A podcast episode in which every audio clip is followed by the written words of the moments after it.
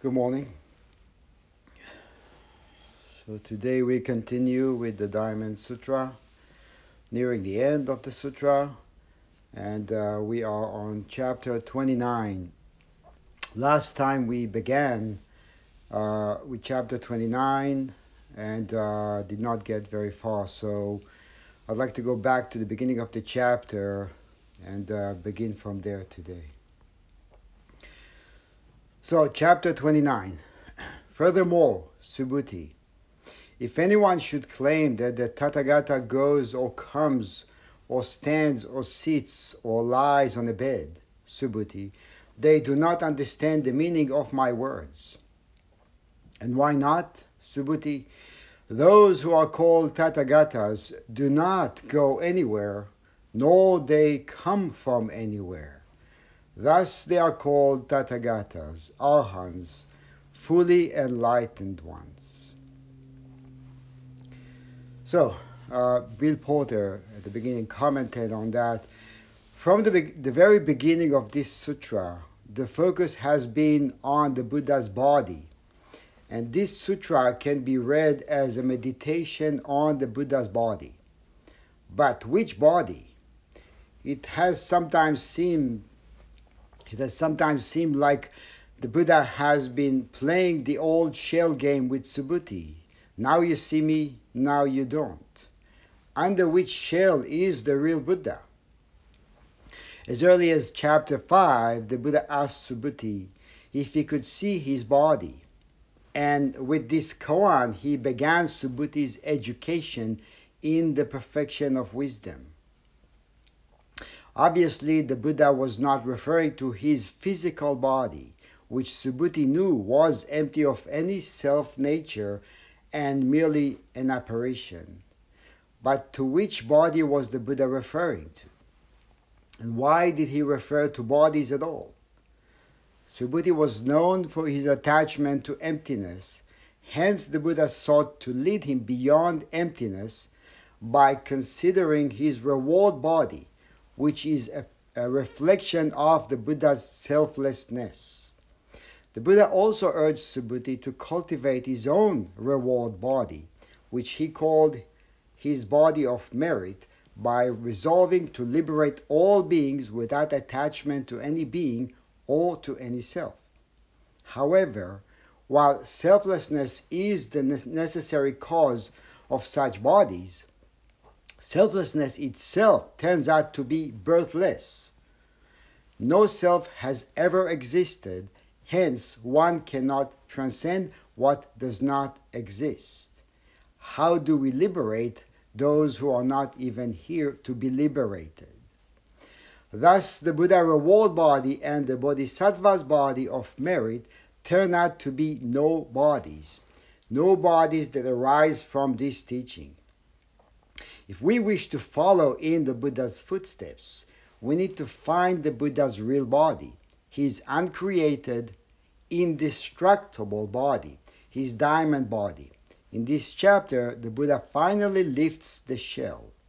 Now, uncreated is naturally indestructible. Only what is created is able to be destructed, to be removed. If it's not there, how do we remove it? Zhao Ming titled this as The Utter Stillness of Perfect Deportment. And Huineng says, Going and coming, sitting and lying down, all accord with reality, thus follow a chapter on the utter stillness of the Buddha's perfect deportment. And this is what we speak of when we talk about seamless existence, seamless, gapless, or being merged, being aligned with this capital T, this, or wholeheartedness, or the, the real or the, the deep understanding of wholeheartedness has to do with being aligned with reality. And in reality itself, there nothing exists unto itself. Te says, though it had been said that there is no self or recipient of merit, when the Tathagata appeared walking, standing, sitting, or lying down, was this not the Tathagata's self? This is because the view that his three bodies were both one and many has not yet been eliminated, and because the undifferentiated nature of the Dharma body has not yet been understood. So we were going to go back to that in a few minutes um, in relation to sameness and differences, which we chant every Sunday morning. Uh, I want to go back to what Bill Porter was saying here. The Buddha uses two parsings of the word Tathagata here. Reading Tathagata, we have thus come, where thus refers to what the Buddha calls suchness, and come refers to the Buddha's apparition body and his appearance among mankind. Since the Chinese prefer to emphasize the Buddha's compassion, they invariably translate Tathagata as Julai, thus come. Here, however, such a translation will be a mistake. The Buddha does not come. Reading Tathagata, the word also means thus go and emphasizes the Buddha's transcendence of his physical body and full realization of his reward body. But neither does the Buddha go. For if all dharmas are selfless and birthless, can anything be said to truly come or go? As the sutra nears its end, the Buddha finally tells Subhuti he was mistaken if he thought anything took place at all in the great city of Shravasti or in Anathapindada garden where the teachings were given. And he was also mistaken to think he could follow in the Buddha's footsteps when in fact there are no footsteps. So let's uh, open it up for a few minutes and, and examine that. So, how do we, what does it mean to connect sameness and differences? We chant, uh, and many koans refer to that. A lot of the teachings are pointing at the two truths, right? You know, that it is the same and at the same time it is different. And it, it is a problem, it creates a problem as well, because if we are talking about two things, we are conceptually seeing two things that we need to merge, or we need to either occupy one or the other. That by itself creates a trap. So, how do we transcend that? How do you transcend that? So, Reizan uh, our shuso wrote uh, a few words about this, not directly about this, but about the transient and the constant. Right? So, how about uh, Reizan, say a few words about that in relation to the sutra?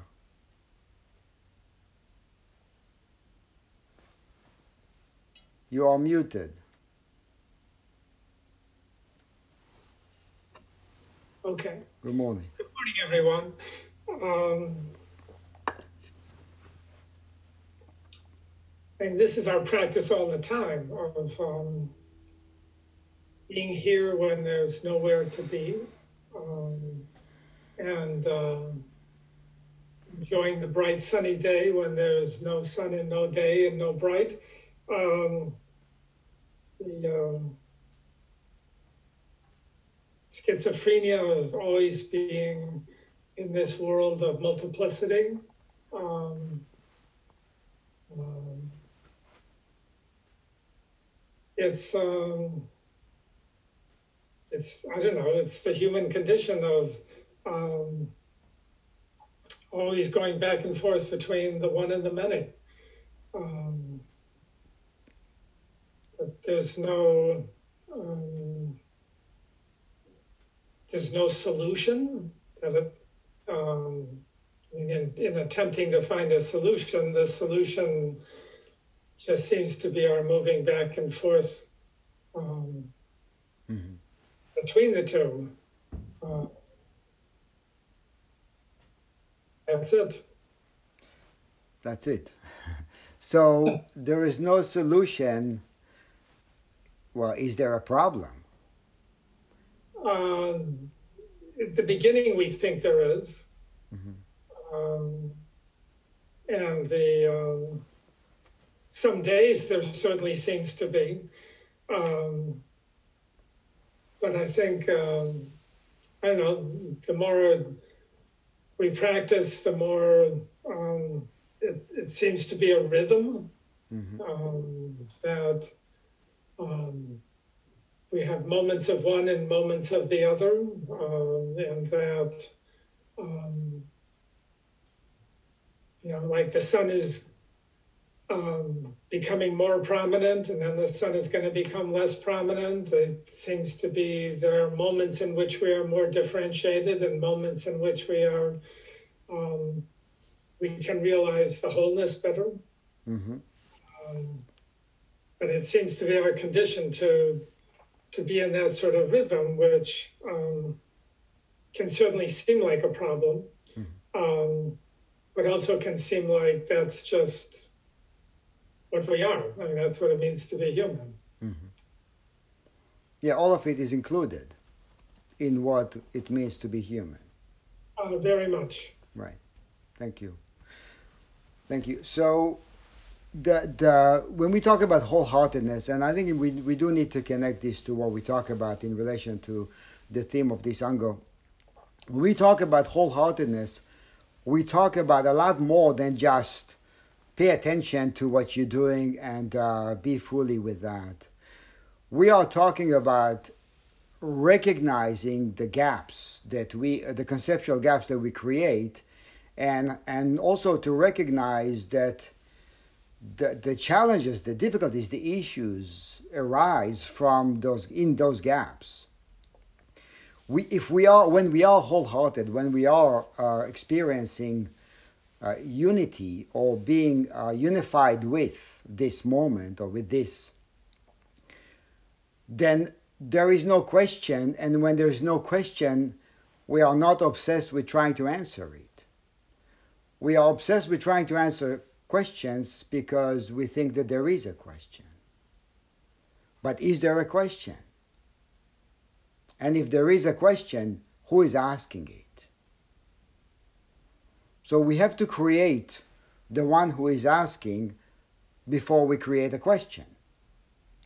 This is why we turn it around and look deeper and deeper and deeper into that. What is this? What does it come from? Why, why is there a notion of an issue? There are challenges, there's no doubt, and there is suffering, there's no doubt. But is that an issue?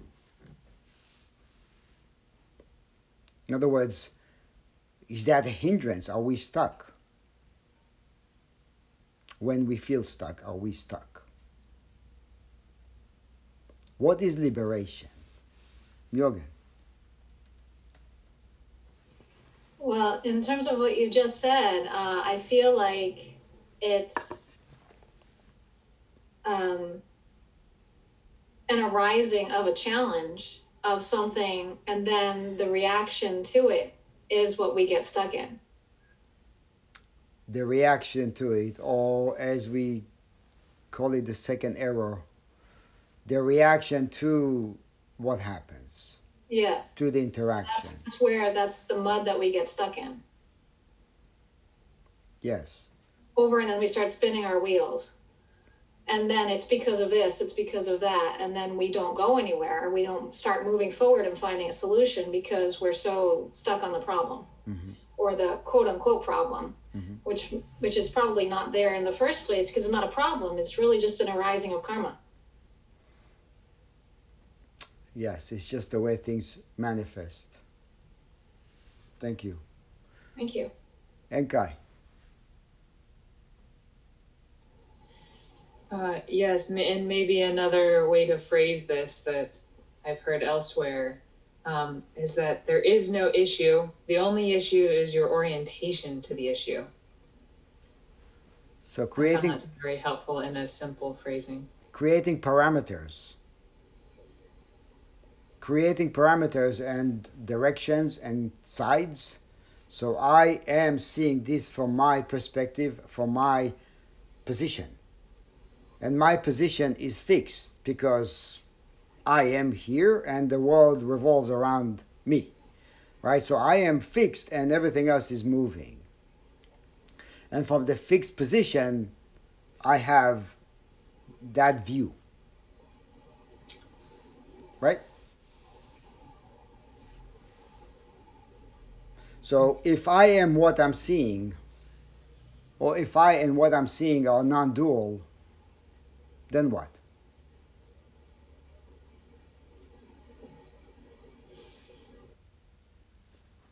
L.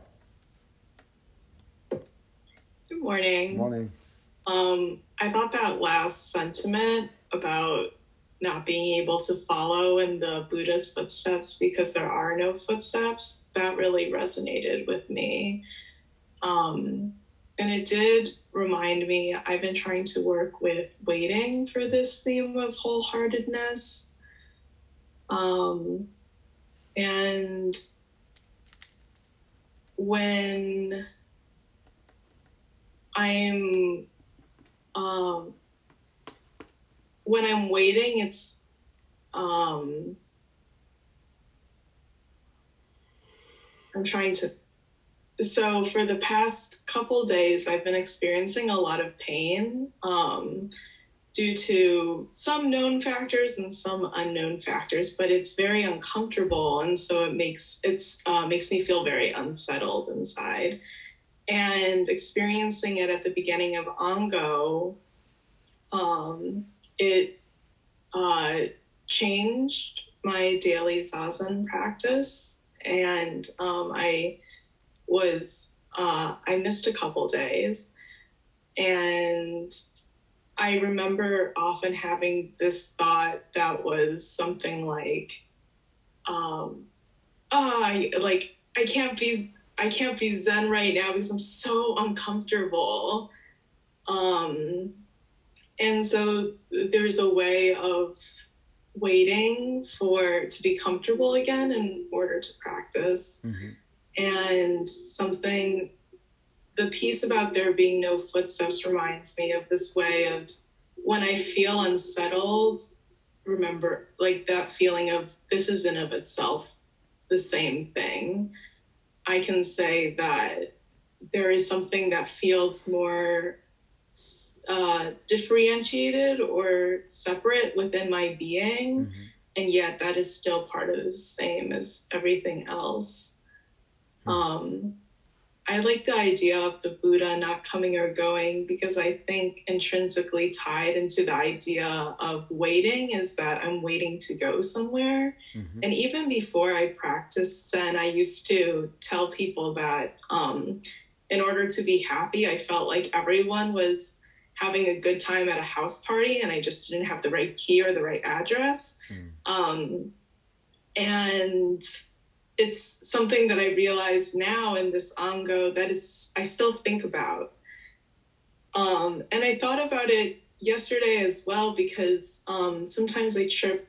There's a there's a door that we keep locked on. Um, I work at in a shop in retail, so there's a door that we've been keeping locked because we have to control the number of customers who can come into the store to maintain social distancing guidelines. Um, and it's been a constant source of frustration for me and my coworkers that people uh, don't read the sign that the door is locked and they need to knock to be let in. They will yank on the door, and now the door is broken. Basically, it doesn't work so well. And my coworker yesterday was um, mourning it because she was like, "The door doesn't work anymore because people keep yanking on it. How annoying!" You know, she was feeling um, really heartbroken. I think which I understand. And I also have another understanding, which is that there is no going from wholeness to brokenness. Mm-hmm. It makes a lot of sense to me that the door is broken and that people yanked on it and that people had a hard time adjusting to something that was different to that is part of how I understand our being to be. Thank you. Uh, thank you for that. So, no footsteps to follow. So, what do we follow? If there are no stu- uh, footsteps to follow, all we are left with to follow is this. Right? That's what we. It, that's what it comes back to. It comes down to, or boils down to, right? Which is why being wholehearted with this is so important because that is the component. That's what we are looking at. The component of I'm going to align with this. But here's the problem I don't know this. Or what if I don't know this? And that, that's what enables us to flow. As long as I hold on to knowing, I hold on to a self. As long as I'm holding on to a self, I'm holding on to, a, to the other. Right? So I know. And the, if we remove the component of knowing, then we allow ourselves to flow, we allow ourselves to be in alignment with what is. It's the insistence of I know. What if I don't know? What if I am not knowing? Not I don't know, I am not knowing. Can we function like that? Yes, Enkai. This uh, sorry, y'all. This also reminded me um, when Elle brought up that you know the the footsteps piece um, made sense, or there was something there to to connect with. Um, it's also right when we read that it reminded me of the chant that we just went through that said that if you don't see the way, uh, then you don't even see it as you walk on it, Mm-hmm. and that um, the notion of there being footsteps, you know, for example, maybe in a different religious tradition, there is some role model that you have to follow after, but that what happens when that person, um, you know, or what happens when something comes up in your life that didn't happen to that person. So then, how can you follow in their footsteps? Because well, you don't know what they would have done in that moment. You can like maybe like guess and figure it out, but you're like you are here in this moment. Um, and then there's no footsteps to follow because it's just whatever's arising in that moment um, and uh, and that is the way. The way is just the this now um, rather than i need to mimic something else. Um, so that's how i understood that part. That's why it's a transmission outside words and letters and scriptures and books, and uh, there's there are no there are no rules to follow, right? There is no uh, book to look at to keep referring to or to go back to. This is brand new. All I know is about what happened up to now, and even that is very limited. But all the knowing has to do with what was up to now right now at this moment is unknown. It's just unknown. So instead of freaking out about that, can we actually be encouraged by the fact that this is unknown? Can we rest in the unknown? And then allow, that to guide us rather than what we think we know. The, the, the, the solution, this is the, actually the solution, is because if we turn again and again to this as an unknown, then naturally the, the, the made up self, the conceptual self, fades away. Because the, the conceptual self has everything to do with what happened up to now. From this point on, it's gone. Or here is gone. That's why we insist on carrying it around, which is a very heavy load to walk around with.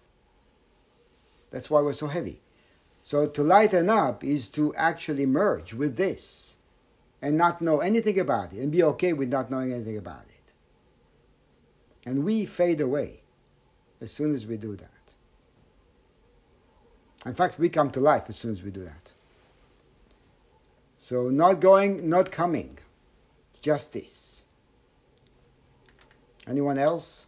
Well, Yes. just real quick, while hijacking the uh, And then raise microphone being open, I'll uh, I'll try to find this and share it on the forum. But uh, there's a there's commonly a piece of text at the front of the Zen temples that says uh, "Watch your step," which which most people take as caution, but the actual translation is "Look under your feet." So, uh, which speaks to all of this. But I'll try to find it, the actual uh, calligraphy, and post it. Yeah, look. Rezan. Um, in keeping with the, the rest of the sutra that we've already read, um, because there are no footsteps, is why we can follow the footsteps.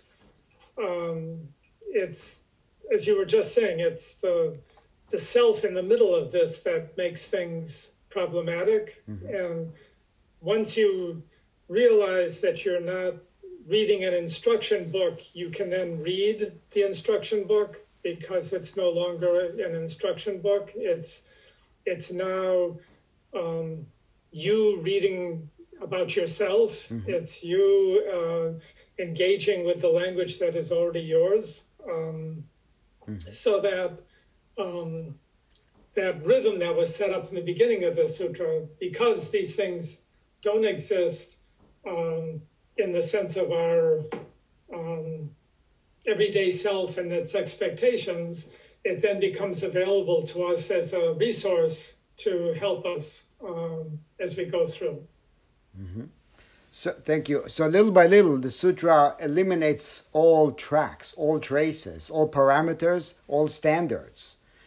Right? Little by little, it obliterates all everything. Right? All parameters, all sense of parameters.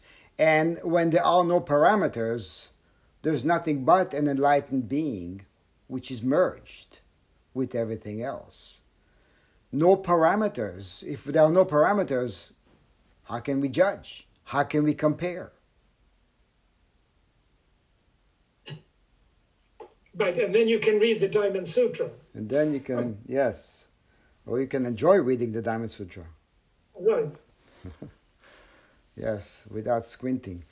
Uh, okay, so I'm going to keep reading and we can talk about it. So Mohuineng says, Tathagatas do not come, nor do they not not come. And that's not, it's not there to trap us. It's actually there to free us. So, so it's important to know how to read this, right? You know, the- logically speaking, if, if we only look at it through logical way of thinking or being, then we can get trapped. We have to expand. We have to hear those words or, or, or feel those words in the gut, in the center, or with the whole body rather than just with the thinking mind. So things are not as they are, nor are they otherwise, right? You remember that statement? So they also not not come, they do not not go, nor do not not go. They do not sit, nor they not not sit. And the same with lying down in the four perfect deportments. So that's, those are the four modes of the Buddha, right? Lying down, uh, sitting, standing, walking, which is basically what the way we function, all of us.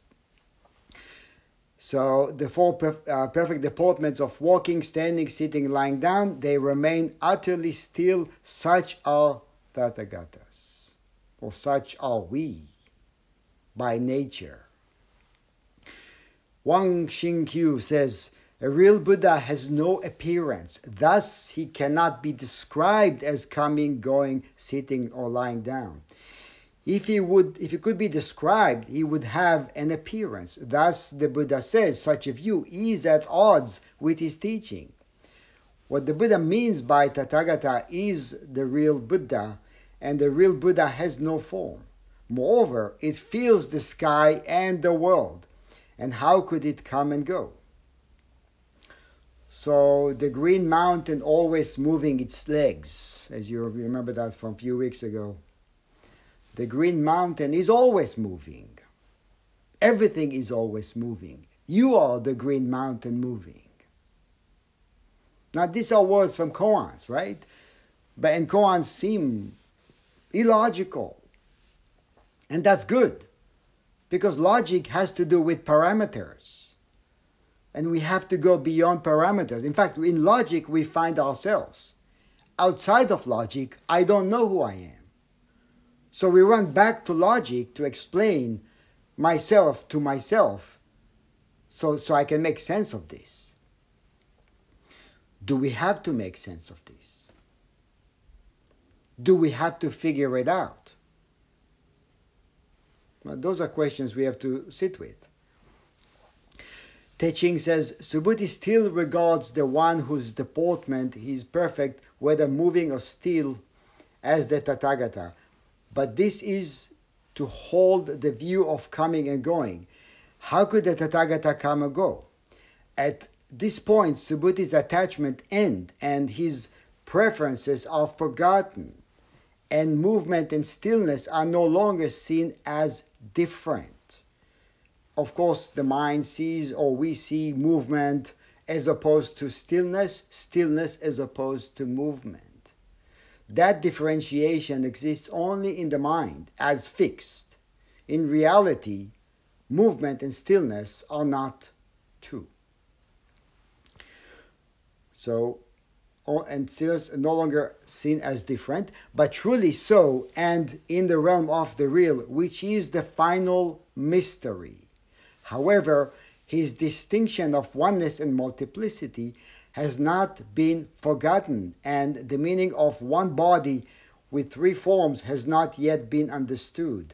Thus, in the next chapter, atoms and worlds are used to break through this. Right? So it goes into the way we see, the way we, or the way the mind sees reality as differentiated, as separated, or ourselves and others. I am here, you're there, on the other side of the screen. How can it be one if it's many? The Complete Enlightenment Sutra says Do clouds float by, or does the moon move? Does a boat drift past, or does the shore move? The moon doesn't move, and the shore doesn't move. Likewise, the Tathagata's true body neither moves nor stays still. Its appearance and disappearance are visual errors. Chifu says, it was said that the Tathagata cannot be seen by means of attributes, and yet he does not lack attributes. Attributes are basically the appearance of dharmas. This does not mean to get rid of appearance, but only to remain detached from dharmas. This means that when we see the dharmas have no self and can accept the dharmas have no self, prajna will appear. And prajna as before knowledge. So the knowledge before knowledge, the knowledge after knowledge has to do with cumulated knowledge or with cumulated self. So if we go back to before I created me, who am I? Who am I when I don't know who I am? It's a very important question because our attachments have everything to do with what I know to be me. So, what if we put that aside, as we need to do every time we see Zazen? Put aside all the known. And as we say, that the purpose of practice is to become an idiot. Through and through, an idiot. Now, how amazing is that?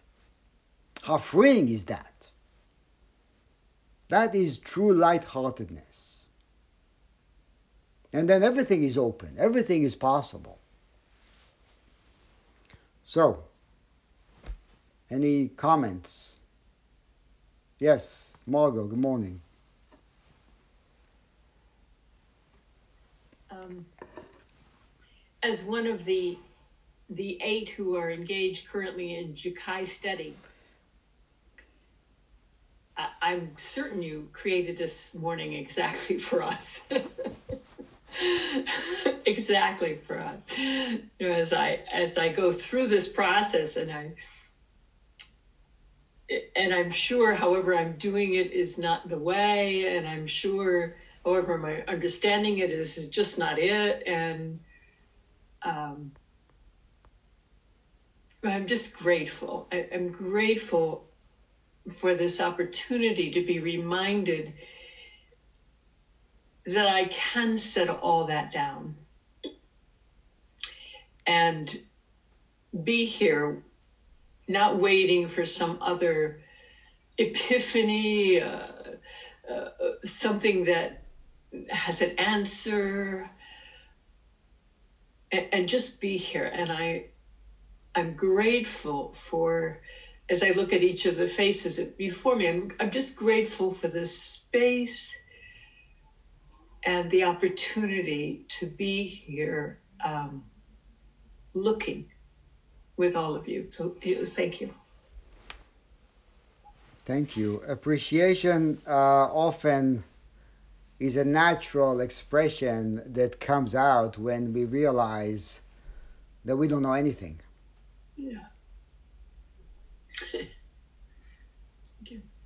So yeah, actually, Maezumi Roshi was once asked, "What is advanced practice?" and he said, "Appreciation." Mm. That is advanced. So thank you, Jeremy. Good morning. Good morning.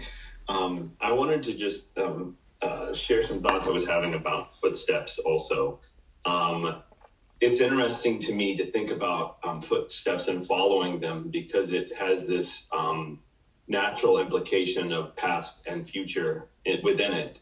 You know, the footsteps would only exist in the past, and the following only exists in the future. Mm-hmm. And so that sense of um, separating them and trying to find those things when they don't exist is um, a place we get trapped. I've also been thinking a lot about the sense of the Buddha being ever present. Mm-hmm and those words have been really interesting to me because I think, you know, thinking of ever present, we think always there. But, you know, if you get to the bigger sense of there, mm-hmm. that sense of this is it, um, that is very interesting. Um, and I was listening, thinking about Raizan's um, talk about his history and how he had come here and that pushback against idolatry and um, thinking about the Buddhas that are in his yard and them being that reflection of him and finding those moments. But as long as they're separate, as long as we have these two ideas of it's me and then it's the Buddha, um, there's that conflict, but that moment of merger um, is, is the magic. And so when I think of that, I'm thinking a lot of like those times in life where we all get to see that magic that moment where we have a distinct difference from one thing to the other. Mm-hmm. And those moments exist all the time. That's what ever present feels like to me. But the moments where I feel ever present are like watching the sunset or the sunrise. Mm-hmm. And that's a moment where we know that there's a day moving to night, but that merger brings us to the spot that is just there. And I'm just so appreciative of that. So wanted to share. Thank you. So, you know, there's something that we have to uh, dissolve over time and practice is that is our conceptual understanding of a Buddha. What is a Buddha? Right? And, you know, when we say the word, it is natural that the connotation or understanding or conceptual understanding will arise with the word, whether we hear the word or say the word. And, and often at the beginning of practice, it connects to someone who lived 2500 years ago, right? And then we follow that or the footsteps of that, whatever, or the teachings of that person. That over time has to uh, uh, disintegrate and it, it disintegrates into this moment. It disintegrates into our own actions, into our own, the life of our own body, right? Or, or, or this existence or the flowing of, your, of the blood in your veins. It has to dissolve into that. It, as long as it doesn't dissolve into this one here, then there's always a gap. And then they may be, may be longing for something else. I am not there yet. I cannot be like that. Right? This is too much. You know, how can I, with my karma or my conditioning, be like that? Right? So, so the gap has to shrink and shrink and shrink to a point of going nowhere. Going nowhere. Not wanting anything else other than this, and not even wanting this. So we can begin by if you if you have to want, fine, then want this. Can you want this? And then when when we do that for a while, now let go of that as well. and then there is a sense or uh, a sense of merging or an experience of merging. Christine. Good morning. Good morning. Um, I, I wanted to share um, some imagery i was having while you know this morning during my talk. And I, I realized it's it's it's both developing and it's also vanishing um, because in some time I'll probably forget what I was even visualizing. But um, as we're talking about same and different and um, kind of visualizing you between, you know, yourself between something that's same and different, your hands and, you know, digging your feet into the sand without following, without seeing a trail of footprints, mm-hmm. um, kind of just digging your, your feet solid into the ground. Um, that, you know, you can't be same and you can't be different. You're, you're really kind of in the middle. Um, I just had this, you know, visualization of that. And, um, you know, because as I said, it was developing as we were talking, um, but also, you know, vanishing as we're, we're it's ever changing. Just wanted to share that. Thank you. So being here and then vanishing from here as we merge with this. Right? Um, I think it's interesting how words uh, like no, uh, nobody or nowhere can trigger some things in us. And, uh, and I want to connect that to uh, the commentary from Sheng Yi about that, who said, if you concentrate on nowhere for 10 minutes or 30 minutes or, or an hour or even a day or several days, you will meditate on the state of nowhere from nowhere you will go from delusions to, to the truth. So if we concentrate on what we may feel an aversion to, right? Nowhere or nobody, or I am nobody. If we, if we truly sit with that, we will realize or we will experience expansion, the, the expansion from the, the, the small sphere of delusion to the wide, all encompassing sphere of realization. That wherever we are includes everything and everybody that nowhere is not a negation, it's actually a complete and total affirmation of everything and everybody. So it is inclusive rather than shutting anything out. It is all embracing. And then he says, You will see that delusions and suffering also come from nowhere and that they are empty. In the same way, the self is empty the world is empty, the sky is empty, mountains and rivers and the whole earth are empty. Nowhere is also empty. Thus, nowhere is able to eliminate conceptual knowledge. At, and once conceptual knowledge is eliminated, we can realize the way. Mm-hmm. It's actually very clear. Right? We, we, we have this idea of I have to understand, or I have to have some understanding of no self, or I like no self, or I don't like no self. And all that gets in the way because all of it is just mental gymnastics that send us going around in circles. And the way to, to transcend that is actually to sit with it rather than to try to figure it out. To sit with that. Is that really a problem or is that really a question? Where is the issue with that? And then, as long as we sit with that and stay, stay, stay with this, then something starts to dissolve. Then the barrier uh, falls away. And then we, we actually realize that there is no issue. And I don't have to work so hard to create a self or to put a head on a head as we do. We, we exhaust ourselves creating a self and defending it tooth and nail. So much wasted energy. Yoga. Sorry, thank you. Um, Christine, you just gave me this wonderful uh, visual of footprints by the ocean, where this vastness just constantly washes footprints away, where washes um, concrete away, washes it away for us constantly. So I wanted to thank you for that. That was really very insightful. Thank you. Thank you. So, are we moving on, or is there any last word on that? So, we're going to give, on this chapter, we'll give Hanh the last word. Um, he says, Sometimes the Tathagata is defined as coming from suchness and going to suchness. This is meant to show us the nature of no coming and no going of all things. The ideas of coming and going cannot be applied to suchness. Suchness is suchness. How can suchness come and go? Suchness, thusness, or is or the way things are.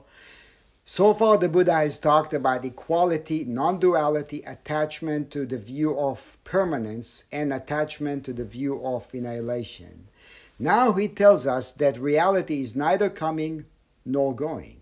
This truth does not apply only to the Tathagata, it applies also to all dharmas, all objects of mind. All of it does not come, does not go. So, what are we trying to let go of? If it, if it is a creation of mind or conceptual creation, why should we try to let it go? The trying to let it go creates something or fortifies something that we have to, we think we have to let go of. And we work very hard to try to let go of what's not there to begin with. How do I transcend the self? Is is actually a, a rely, that statement is relying on the assumption that there is something there to transcend or to let go of, and that is that is creating what we're trying to let go of. So smoke that for a while. Put that in your pipe. All right, chapter 30. Furthermore, Subhuti, if a noble son or daughter took as many worlds as there are specks of dust in a billion world universe, and by an expenditure of limitless energy ground them into a multitude of atoms, Subhuti, what do you think? Would there be great a great multitude of atoms? Uh, Subhuti replied, So there could, so there would, uh, Bhagavan, so there would, Sugata where would be great multitude of there would be great multitude of atoms. And why? If a great multitude of atoms existed bhagavan the tathagata would not have spoken of a multitude of atoms. And why? Bhagavan this multitude of atoms of which the tathagata speaks is, is said by the tathagata to be no multitude. Thus it is called multitude of atoms also, Bhagavan, this billion world universe of which the Tathagata speaks, is said by the Tathagata to be no universe. Thus, it is called billion world universe. And how so? Bhagavan, if a universe exists, existed, attachment to an entity would exist. But whenever the Tathagata speaks of attachment to an entity, the Tathagata speaks of it has no attachment. Thus, it is called attachment to an entity. And the Buddha said, Subhuti, attachment to an entity is inexplainable or inexpressible, for it is neither Dharma nor no Dharma. Foolish people, though, are attached. And then I just want to read something from Thich Nhat Hanh about that. This passage is very important. At the time of the Buddha, it was thought that matter was formed by coming together of atoms. Most people still think that way. Under proper conditions, atoms come together to form a table or a teapot. When we perceive a table or a teapot, we have an image in our mind of atoms coming together. That image is called a compound. Compound and atoms, an atom thus become two opposite concept. Only by seeing that atoms and compounds are not in themselves really atoms and compounds can we be freed from our erroneous concepts or duality. If we think that everything, that anything is really a self existent composite, we are caught by our attachment to that object of mind. We cannot make any statement about the true nature of reality. Words and ideas can never convey reality. This passage of the sutra describes the indescribable nature of all things. If we base our understanding of reality on our concepts or particles, atoms, or composites, we are stuck. We must go beyond all concepts if we want to be in touch with the true nature of all things, which is none other than our true nature. So, does this work?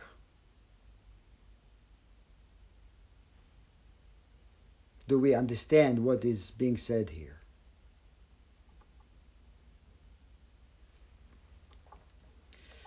Okay, Daibo, good morning.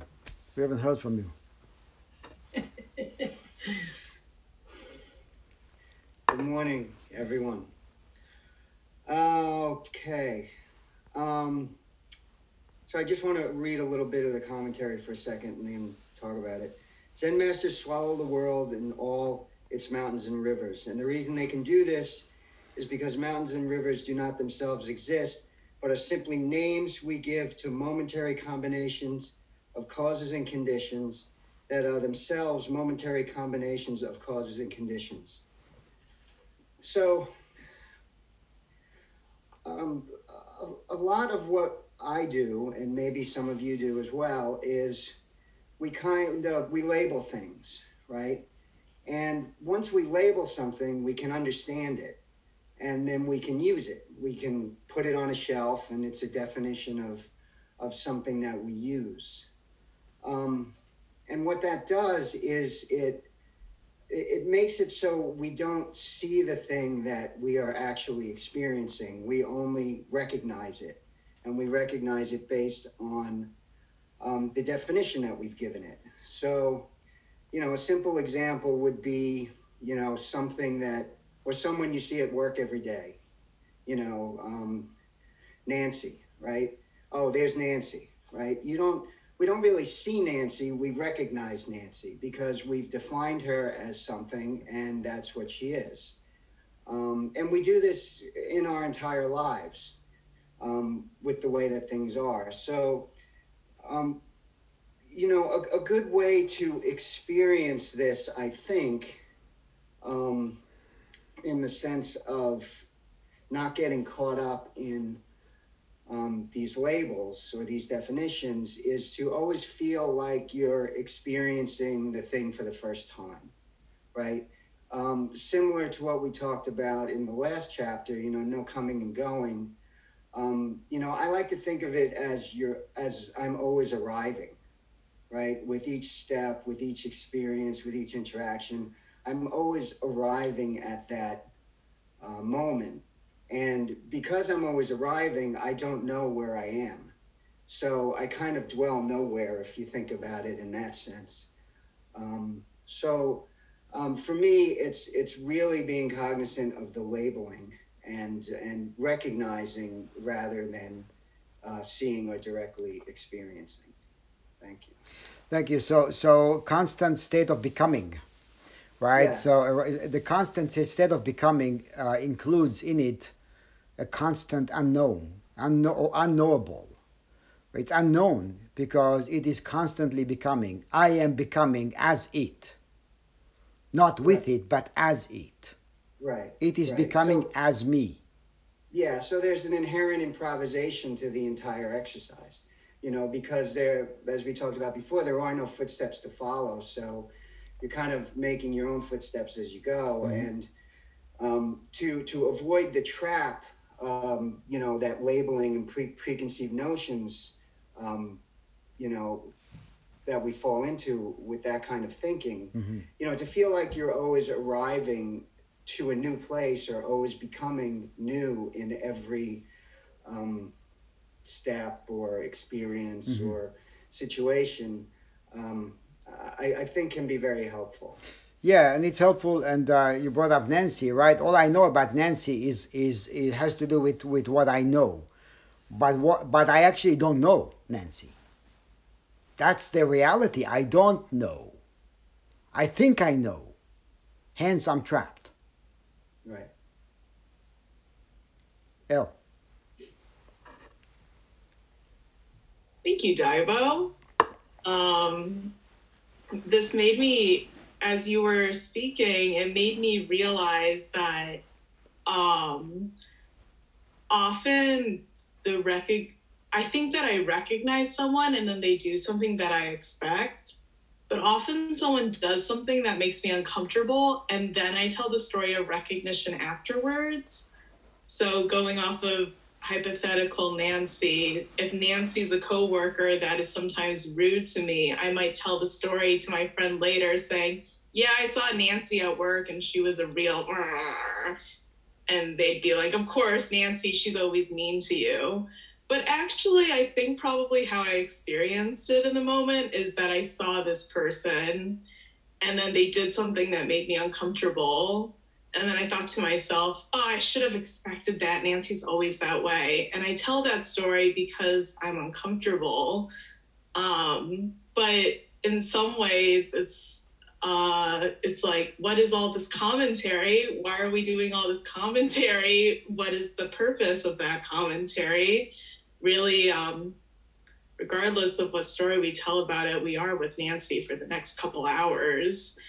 Um, and yeah that's that was just uh, helpful for me um, thank you thank you so what i know about nancy uh, begins with what i know about me. Because including in the knowing of me is the knowing of you right? That in- that that's with it right? If i don't know me i don't know you. So I have to begin with not know with being okay with not knowing me. Or with realizing that as much as I know me, all of it is conceptual and is just a tiny fragment of this endless reality. Right? So if I am okay with not knowing me, I can be open to not knowing you, which means I can allow you your appearance to be fresh, to be new now right? And the knowing, um, actually even goes like in the Jewish tradition, um, you're not supposed to utter the, the, the word God. A lot of people don't know why, but they just follow that. But it's actually not that complicated and it connects very well what we talk about because if we say the word God, we think we understand that. We have a conceptual image of that. And we are trapped by our own conceptual image of it. So to not say the word is to to stay away from that uh, formation of conceptual ideas, right? And and and it and it, it helps us to not fixate, or to say words with and with an understanding that the word is just provisional for the time being, but it's really not describing reality. It's helping me function. That's all. Words are there to help us function. They're not there to describe reality or to, to be something in lieu of an experiential reality. They're there to help us navigate so we can function together as human beings. That's all. But it's definitely not a way to understand. The way to understand is to stand under. The way to understand is to, only to experience. It comes down to experience only. which means we don't have to really understand, we just have to function, be, experience, flow, merge. Anyone else? Raizan. well, it seems the other part of um, beginner's mind is beginner's world, mm-hmm. which is kind of what we were just getting toward, I think, that not only do I have to approach each moment as, as though I were experiencing for the first time, but it is, it only exists to be experienced as for the first time. So, hmm. what Elle was just saying about Nancy, I thought was really good. That what we, um, what we want to do is prepare for the next moment, which is impossible because the next moment is going to be totally new. So we want to carry this idea of Nancy into the next moment so we'll be successful in dealing with Nancy or dealing with the people we live with or dealing with whatever um, when that's impossible. Uh, and and we keep doing this over and over and over again because um, that's the way the whole world around us seems to be working is you're supposed to be prepared for the next moment when the next moment is um, unpreparable. You can't. You, it's it's going to be new and different. So, in bringing our consciousness of our own beginning, um, we have to also extend that to the world, uh, that um, its combinations of atoms and compounds or whatever um, has no inherent stability to it that we can understand, and that what we're going to encounter is something new that has never been before. I think Maezumi says there's 8 billion moments in the day or something, right? The world is changing 8 billion times. Uh, um, it's an interesting image. Mm-hmm. Expect the unexpected. That's guaranteed. Are we okay with that?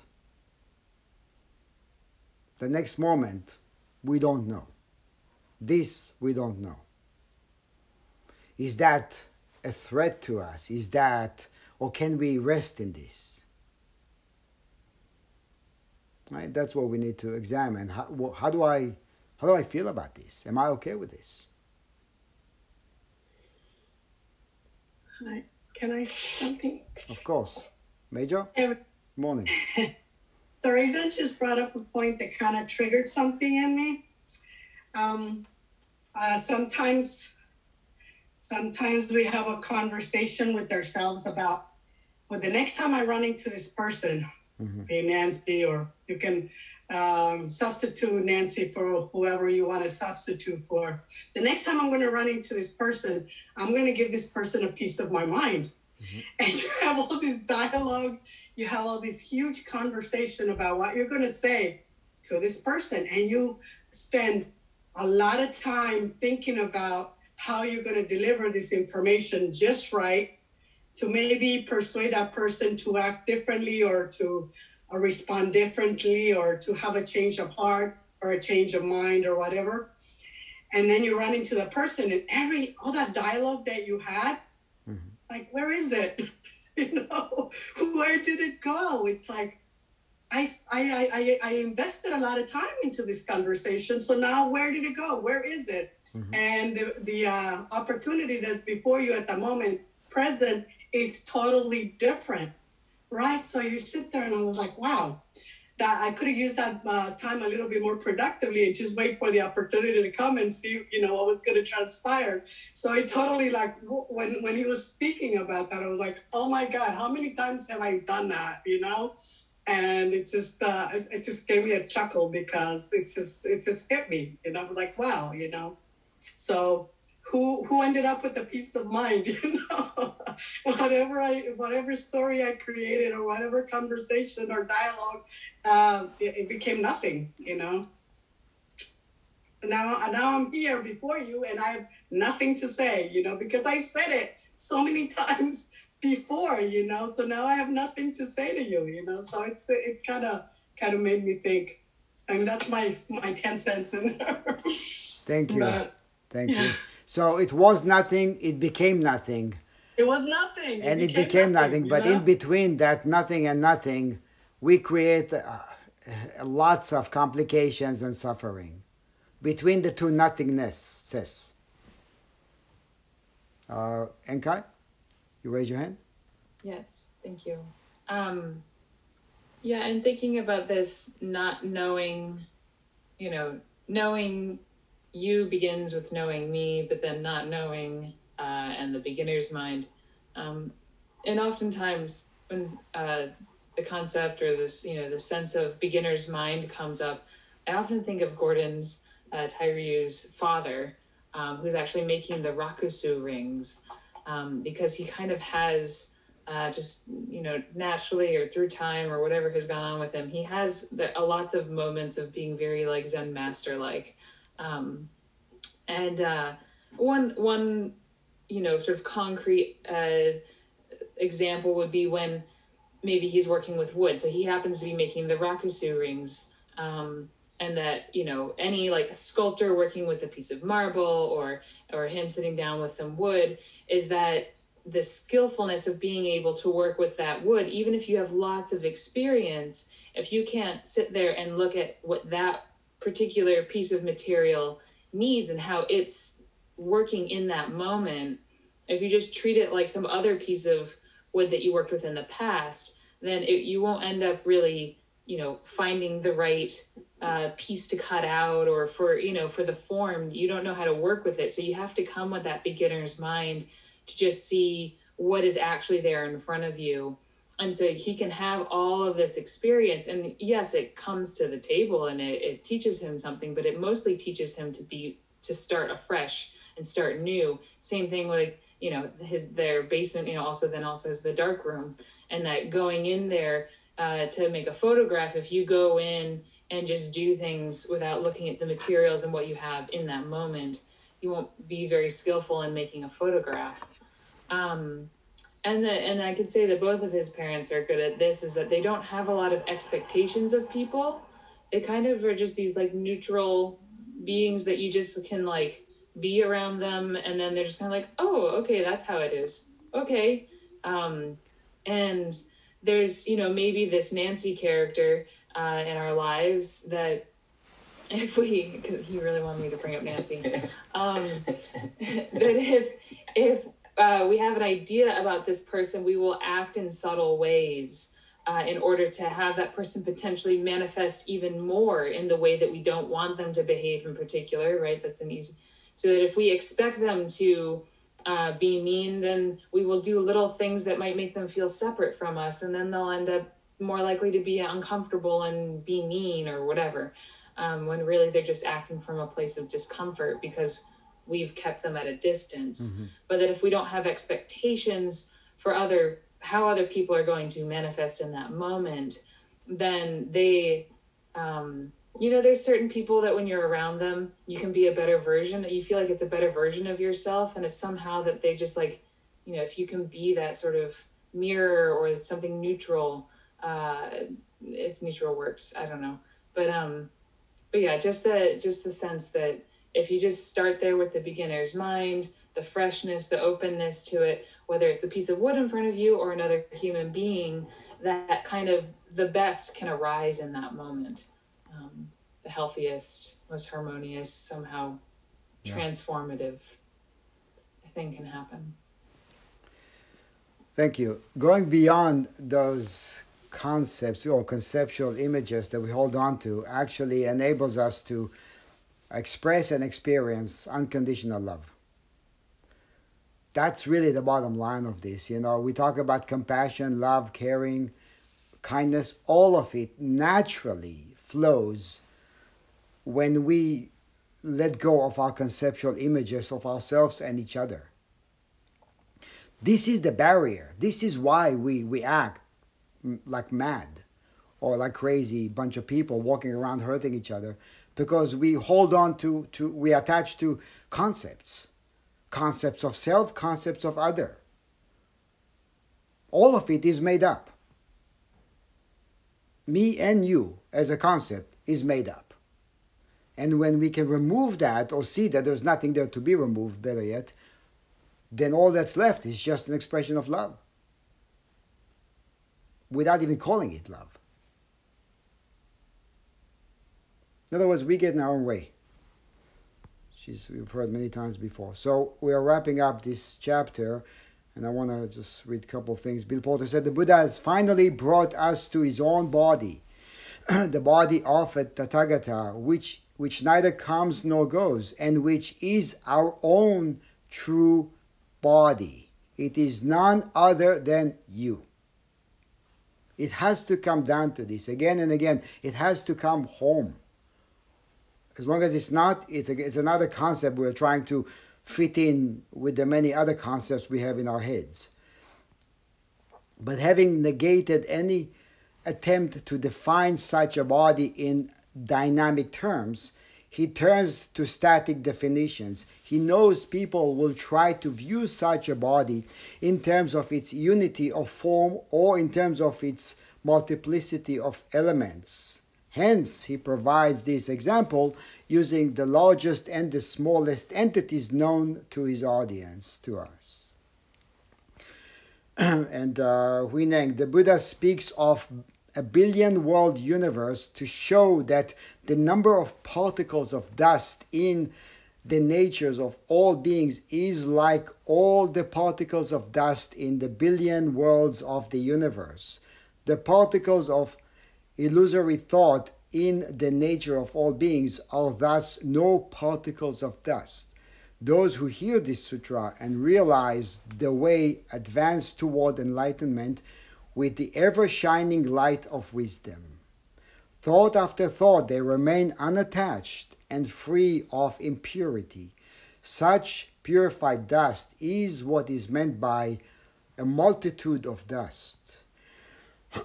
so I think we will uh, leave it at that so we can wrap it up. And we will uh, continue and end the sutra uh, in our next meeting. Okay, so thank you. And uh, yeah, dive back into it, see where it takes you. And then the next time we will uh, finish the last two chapters and wrap it up and uh, and actually have a discussion about what what have we learned from this. All right. So the next the next time we meet, we will uh, wrap it up together. Thank you.